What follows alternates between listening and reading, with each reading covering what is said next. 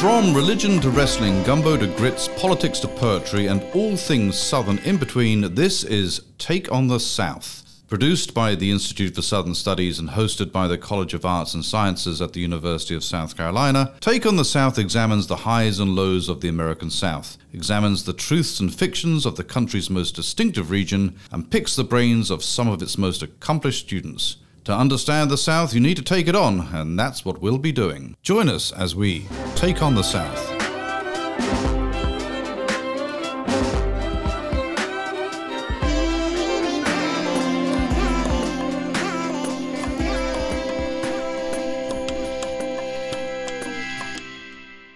Welcome to Take on the South. I'm Professor Mark Smith, the Director of the Institute for Southern Studies, and I'll be your host for this episode. In the spring of 2020, the University of South Carolina's Vice President for Research's Office, headed by Professor Julius Friedrichsen, hosted Discover U of SC at the Columbia Metropolitan Convention Center. Discover U of SC is a day dedicated to showcasing the amazing research of the university's graduate and undergraduate students. This year, I was honored to be selected as a research ambassador. It allowed me to talk to a wide range of students and discuss their research. There were some absolutely fascinating topics on display in the form of detailed poster sessions, many in the natural and medical sciences, but a lot too in the social sciences and humanities. Among the students showcasing their original research was Sean Dedman, an undergraduate in political science and history, and also a graduate of the Honors College. His research topic caught my eye. It was based on his senior thesis entitled Monuments of Folly, The Persistence of the Lost Cause at the University of South Carolina, which was directed by Professor Joshua Meyer Gutbrod, himself a frequent guest on Take on the South. Sean is here today to share some of his fascinating findings that help us better understand the history of the idea of the lost cause, the meaning and memory of the Civil War, and ideas about race at a major Southern university for half a century. Sean, welcome to Take on the South. Thank you so much for having me. It's our pleasure entirely. So before we get into the essence of your thesis, your findings, how you got there, just tell us a bit about yourself. Where are you from? Are you from around here? So I'm actually from Lexington, South Carolina, so pretty close by, and I've lived in South Carolina all my life. And honestly, going to USC has always been kind of my dream. My parents went there, so when I had the opportunity, I decided I really wanted to go. And I'm really invested in the community here, so when I had an opportunity to do research relating to the community, I jumped on it as quickly as I could. Good, excellent. Well, for our listeners, just give us a quick aerial of what your project was. So my project was analyzing the continuation of belief in the lost cause at the University of South Carolina from 1960 to today. And the lost cause is essentially the belief that the South were the victims in the Civil War and that the North were the aggressors. And a lot of the highlights of the belief and the belief system are downplaying the importance of slavery in causing the Civil War and, once again, victimizing the South. So those are the primary sets of beliefs that people who support the lost cause hold. So when did the idea of the lost cause come about? So it started around close to after the Civil War ended. There was a period where things were rebuilding and there wasn't much talk about it. But then once the Southern Democrats took back over Southern governments, they began to push very hard to kind of forget the way that the South used to be the actual way, and they instead highlighted a sort of romanticized version of the antebellum South with movies like the Birth of a Nation being a prime example of this, creating this idea that the antebellum South was somehow this great lost history that needed to be celebrated, and the North had taken it away from them. So the key word there in your description would really be forgotten, right? So this is about memory, isn't it, fundamentally? What people remember, sources and sites of amnesia, and what they choose to forget as well. And if I understand your work correctly, which I read with great interest, The alternative causes of the Civil War are highlighted in this lost cause ideology, so that instead of slavery being the essence of, or the machine behind the coming of the Civil War, it'd be something like tariffs or states' rights or something like this. Okay, and so the lost cause has a long history, a deep origin, and you decided to test the change over time in the lost cause ideology. That is to say, how many people adhered to it? How did it change? Did the demographics change over time? Did the vocabulary change over time? How did you go about testing that? So my primary methods were to study the student newspaper here at the university called the Gamecock from 1960 to 2007 when it switched over to online. And I kind of cut it off there because there wasn't really much talk about it. I think they stopped doing, like, students sent in, like, papers and stuff like that. So there wasn't much talk about it. And then... So the key there is that you're looking at letters to the editor or essays by students at the University of South Carolina published in the Daily Gamecock from sort of 1960 to 2006, 2007. But it's those student-generated... That's what you're after. You're after their voice. And you kind of stop in 2007 because you don't get as many of those. Is that correct? Right. And so I excluded essays from professors, from people outside of the community, from things that seemed to just be reporting on things that were happening. And I wanted to stick primarily to opinion pieces where you could tell that people were trying to voice how they felt about the issue. Yeah, that's very useful. So how does one go about this? I mean, A, that's a lot of information. And then B, you know, how do you arrange the information that you find? So it was a lot of work, and Dr. Maya Gutbrod helped me out with this a lot. So I found a nice website that had archives of all of these essays, all of these newspapers for this entire time period. And I essentially went highlighted the essays that I needed, copied and pasted them into like a blank text file, edited them because they were in really bad need of editing because of the PDF format they were in. And then I put them into a database so I could sort them for later and then read them for close reading or do statistical analysis on them. Okay, so you've got your texts and you've got your letters from the students and you've arranged them sort of by year. What do you do with the words that you find? So I have two ways of editing the actual analyzing the text itself. The first way was doing a sentiment analysis. So I sorted the words based on the emotional connotations that they had, and then analyzed the number of emotional words for each connotation, say positive or negative, in each article. And then I traced that with things like their position on the lost cause, the time period, and things like that. So can you give us examples of the words that you sort of lighted on? What are the operative words? So some words like heritage, pride were very big.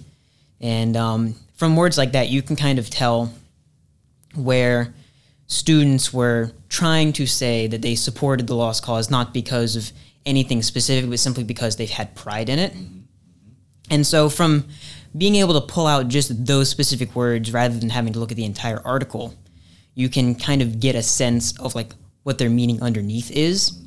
And then I coupled that with an actual close reading of the text itself for the actual content. So you had to contextualize the words that you found.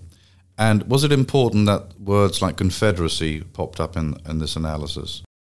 It was. I analyzed them with and without them in. So like when I did the sentiment analysis section, I excluded words that would have had a connotation to them, but in the way that they used them here, they didn't. Like, for example, the word slavery, like everyone, you know, was explaining how slavery did or did not relate to the Civil War, so everyone was using it, so it's by far one of the largest words. But in the context of this, it didn't really have meaning in that sense. So for the sentiment analysis part, that's gone. Okay, what about words like tariff? Did they come up? Tariff surprisingly did not come up that much. People didn't specifically use that word. So when I went through and did the close reading, I found multiple people talking about economics as a reason, but they described it most of the time. They would say the North was economically dominating the South or something like that, whereas tariffs is not really where they used. Yeah, so they're lacking that degree of specificity, right? Okay, good. So here you have your data, and you've kind of arranged them in word clouds to sort of figure out which words resonate. What's the best way to look at this, Sean? Is it by going through decades from the 60s, 70s, 80s, 90s, and early noughts? Is that the best way to look at this? Yeah, so I found that going by decade was the best way of getting the narrative of what was happening here, because between each decade you can see like marked changes in the way this conversation plays out. Okay, so take us through the decades. This would be an interesting way for folks to understand the thrust of your research. So the 1960s are very important because what we have integration at the University of South Carolina in 1963, really the second integration since it was integrated during Reconstruction, but 1963 is an important year, precisely because the university is integrated. What were your principal findings for the 1960s? So one thing that was interesting about the 1960s was, first of all, almost all of the articles were in support of the Lost Cause and were in reaction to protests by students of color on campus against Confederate iconography, like the Confederate flag, singing Dixie at football games. Once they were on campus, they spoke out against these things and explained how, you know, they were offensive. People shouldn't be doing this. People shouldn't be glorifying the Confederacy and the era of slavery. And these people were like, no, we should be allowed to do this. Why would you come into here, even though they had been forcibly excluded from there? Why should they come into our university and change our way of life? And that was mostly what they were arguing for. Yeah, okay, that makes perfect sense to me. So in 1961, 2 years before the integration at the University of South Carolina, tell us about the marching band performance at halftime. It was a football game, right? Right, so this is actually really interesting. So this was an article describing a marching band performance at a football game for the centennial celebration of the beginning of the Civil War. Mm-hmm. And so essentially, they had gone through and played like 10 or so Confederate wartime songs and like Confederate celebration songs. And the article, and no one really takes any kind of critical eye at this. This was the norm. This is what was expected. This was, they were hoping for this. This is what they wanted to see. Yeah, so this event in 61 is really a kind of auditory and visual reaffirmation of the Lost Cause. And it's not really contested, is what you're saying, right? This is just the normative state. But it becomes contested in 1963 because you now have African-American students coming onto campus who are pushing back against this, right? And they're writing to the Gamecock, is that correct? They, a few students of color do write into the Gamecock, but that's mostly in retaliation against students who are saying that their protests should just stop. So that's what's kind of interesting about this decade, is that the white students on campus are largely facilitating all of the conversation within the Gamecock against students of color trying to raise their voices. Okay. 1970s, how would you characterize what you found for the 1970s? Or does it not make any sense to talk about just the 1970s? So the 1970s are an interesting period in that they, while they do largely carry over a lot of the trends from the 1960s of white students on campus complaining about students of color being against Confederate iconography, there's a lot more pushback, not only from students of color, but from white students as well. And so you see the coalition of people opposed to the Lost Cause broaden a little bit, although it's still mostly people supporting the Lost Cause writing in. And so do you find the 1980s simply to be that kind of trajectory still, or is there something new that happens in the 80s?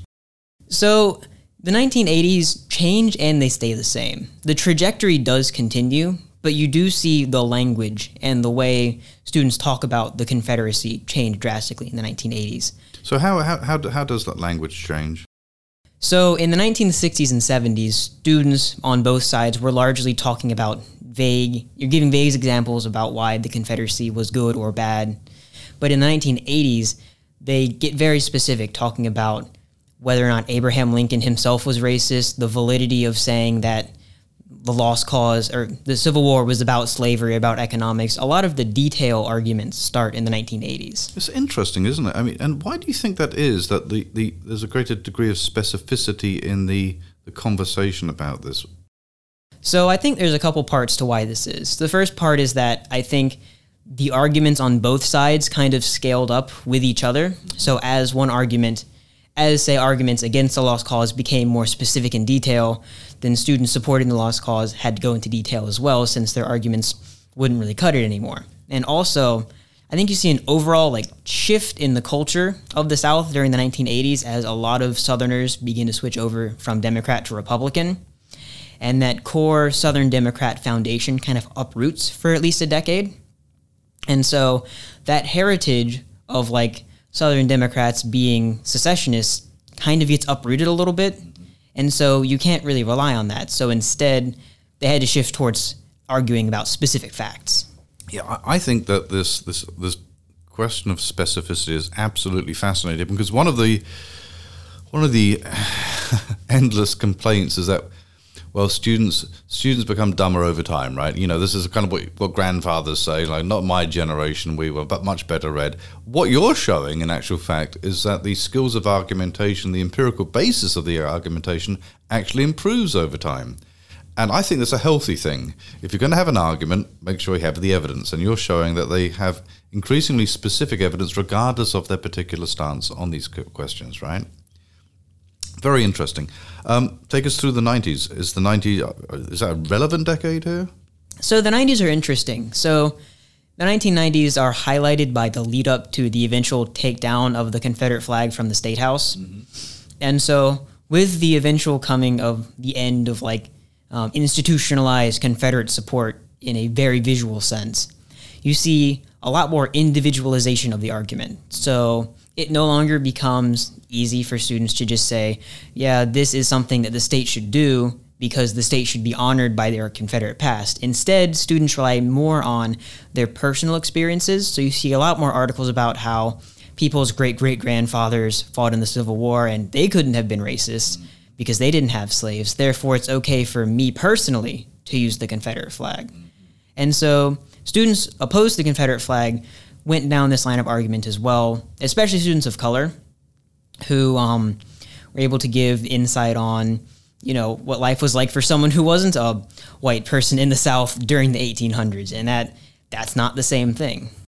And there was a great deal of national attention paid to South Carolina during this decade for precisely the reasons that you give. Do you think that national attention helped shape some of the discourse that people found, or that you found in the Daily Gamecock?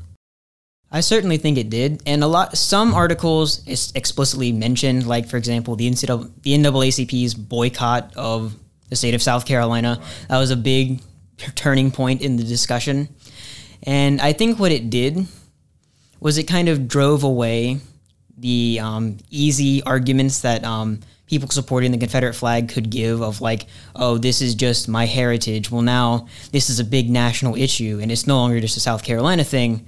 So they can't rely on that. And I think that really drove the argument.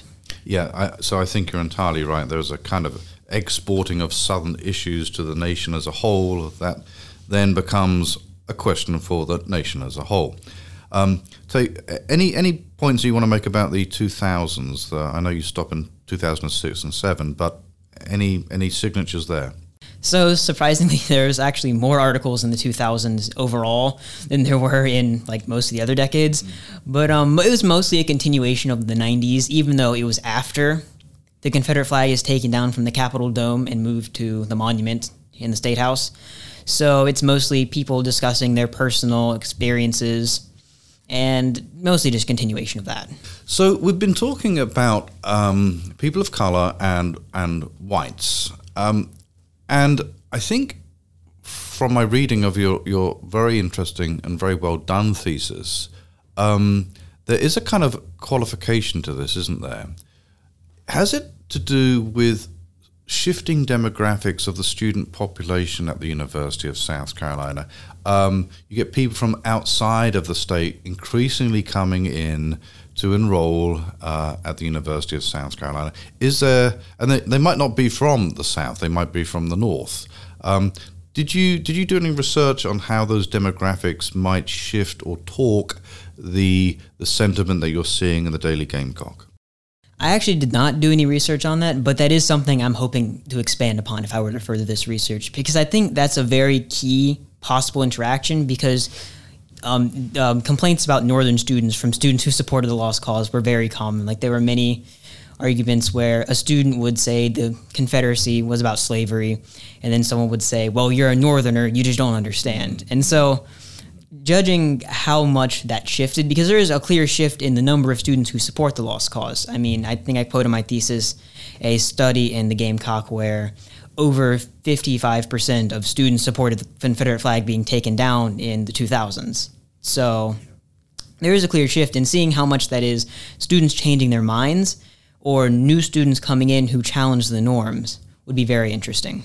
Yeah, I think it would be absolutely fascinating. Did you find any gender distinctions? I actually didn't find any. Essentially, most articles, when they did specify the author's gender, there wasn't a really clear distinction. There were plenty of women, men on both sides of the argument, which I thought was kind of interesting since generally there are gender divides in most political science-based issues. Yeah, so when you look at this, and you finish it and you put it down for a while, do you come away with a sense of optimism from your research? Which is to say, I don't mean to put words into your mouth here, but as I read this, it seemed to me that people argue, they do it respectfully for the most part, and they change their minds. And that is the power of civil discourse, isn't it? Especially when the evidence becomes even more precise and more directed. In a way, that's a good thing, isn't it? I think there are some positives you can take away from this research. Like, for example, as to what you said, one article that stuck out to me was a student who was describing his great-great-grandfather's experience in the Civil War, but still arguing that the Civil War was about slavery and simply that, you know, a lot of poor white people had been tricked into believing in racial superiority and things like that by wealthy planters. So you see people still trying to maintain their own, you know, family innocence and things like that, but accepting that slavery was an important factor in the Civil War and that the lost cause isn't actually factually accurate. So you do see some people actually changing their minds. One thing that I think is kind of problematic that you can also sense from this research is the individualization, because it's a lot harder to change individualized beliefs than it is to change institutionalized ones. So we can take the Confederate flag off of the State House dome, but it's hard to fix the argument of, well, my great-great-grandfather fought in the Civil War, so I want the Confederate flag. It's hard to argue through that one, and I think that becoming the most prominent argument is a little worrisome. That's a very interesting point. So the individuation of this is the sticking point, right? So people can concede, look, the larger point, it wasn't tariffs, it wasn't states' rights. Slavery was the cause of the Civil War, or the principal cause of the Civil War. However, my own personal history matters, and it kind of pushes me into a position where I will still defend the particular, even though I will relinquish the general. I think it's a very interesting point, one that's very alive in politics today. And of course, this is a very happy marriage between history and political science, which is precisely what your degrees are in. I can't think of a better example of actually how this might work. If you were to do this again, or rather, if you had another year to do it, what would you add to it besides the demographic stuff that we've discussed? Would you change your methodology? What else would you do? So I think I would spend more time on my sentiment analysis. I think I did it, and it's very good, but I think there's more data that I could dig out of it. I think if I had more time to look into the word clouds, put more attention on how they relate to the text they come from, and doing a better job of implementing it, I think that would be a very interesting way of continuing the research. Yeah, I think so too. How about this? I'll just float an idea with you. I'm really interested in comparative analysis. If you had to take another student newspaper from another university, where might you look? So I've actually kind of thought about this a little bit, just as a thought experiment kind of thing. I think taking a student newspaper from, say, a school in the North or from a school like the University of Georgia would be very interesting, because Georgia has had a very similar history, or possibly the University of Alabama, just another university in the South, state school, had a huge history with civil rights movement, yeah. Seeing the change there. And then in the North, seeing whether or not they went through similar discussions, or if there just weren't any, and it's just not an issue for them. Yeah, I mean, ultimately, if you receive funding for this, you could do the same analysis for pretty much every state, right? And I wonder if it would be a north-south divide, and whether or not places like Kentucky, you know, would have a border state sentiment attached to it. All very interesting and full of potential, which, of course, leads me to the question, you know, what's next for Sean Dedman? So my plans, now that I've graduated, are to get my master's degree in public policy from the University of Virginia. And then I'm mostly going to see where that leads me. But I'm very excited to start a master's degree there. So you have been accepted into the MA program at the University of Virginia for public policy. Yes, sir. Well, congratulations, Sean. That's a fiercely competitive field, and it only remains for me to say thank you, Sean Dedman. You've really been a fabulous insight to the Southern mind in the last half of the 20th century, and thank you for being on Take on the South. Thank you so much for having me. It's been a pleasure.